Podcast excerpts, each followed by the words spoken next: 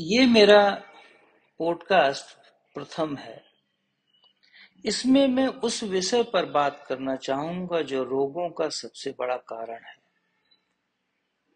कौन सी इंद्रियाँ रोगों को लेने में, रोगों को अंदर ग्रहण करने में सबसे ज़्यादा काम करती हैं और कौन सी इंद्रियाँ स्वाभाविक रूप से जो इंद्री रोगों को ग्रहण करने में सबसे अधिक रिस्पॉन्सिबल है, यदि उसी को ठीक कर दिया जाए तो रोग ठीक भी हो जाए मेरे अपने अनुभव में आँखें ही हैं जो सबसे अधिक रोगों को ग्रहण करती हैं। जीवा से ज़्यादा, जीवा से अधिक रोगों को ग्रहण आँखें करती हैं।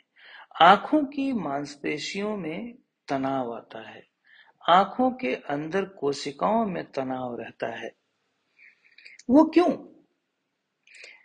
आप यदि देखें तो 24 घंटे में लगभग 18 घंटे सोने के अलावा जितने भी घंटे हैं, नींद के अलावा जितने भी घंटे हैं, उसमें आप देखते रहते हैं।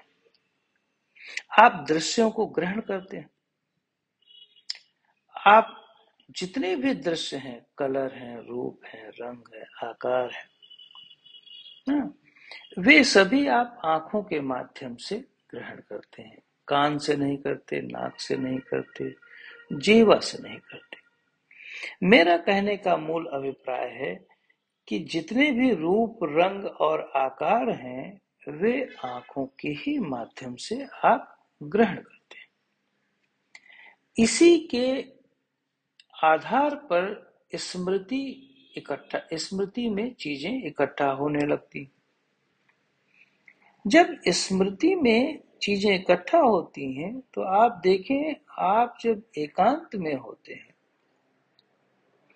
तो आप दृश्य आपके अंदर स्मृतियाँ दृश्य ही निकालती। वे मूवीज़ रूप, रंग, आकार ही निकलता है। उसी के आधार पर आप काम करते हैं। यदि आप देखें तो स्वप्न में भी, गहरी नींद की मैं बात नहीं कर रहा हूँ, सपने में भी आप दृश्य ही तो देखते हैं। स्वप्न का मतलब क्या है?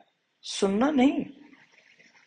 कोई टच नहीं कर रहा है, कोई टच भी करता है तो कौन टच करेगा?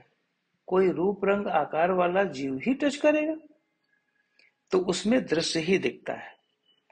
कोई बोलेगा, मान लो, स्वप्न में कोई बोल रहा है तो कौन बोलेगा? कोई जीव ही तो बोलेगा तो उसका रूप, रंग, आकार तो होगा। जैसे ही कोई भी इंद्रियाँ काम करती हैं मेमोरी में तो आपकी आँखें एक्टिव हो जाती हैं।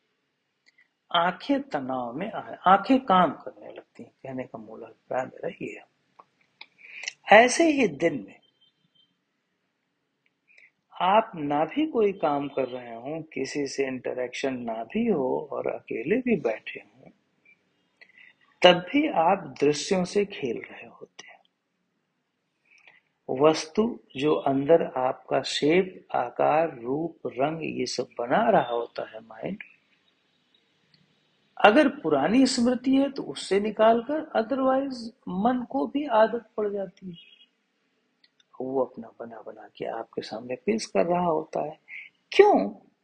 क्योंकि आँखों में भी वो चीज़ आ गई है। आँखें। यदि और गहराई से मैं बात करूँ तो आँखें जब रूप, रंग, आकार ग्रहण करती हैं तो आँखों की आदत पड़ जाती है। मैंने इस पर बहुत काम किया। शाम को लोग बैठते हैं तो फेसबुक यूट्यूब पे बैठ जाते हैं सोशल साइट्स पर बैठ जाते हैं। वो इसलिए क्योंकि उनकी आँखों में आदत हो गई।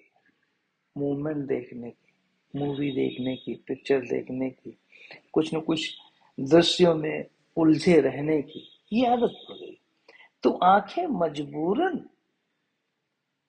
वो कलर वाले इफ़ेक्ट को देखने के लिए आपके मन को मजबूर कर देती हैं, क्योंकि आँखों में भी तो स्मृति है ना?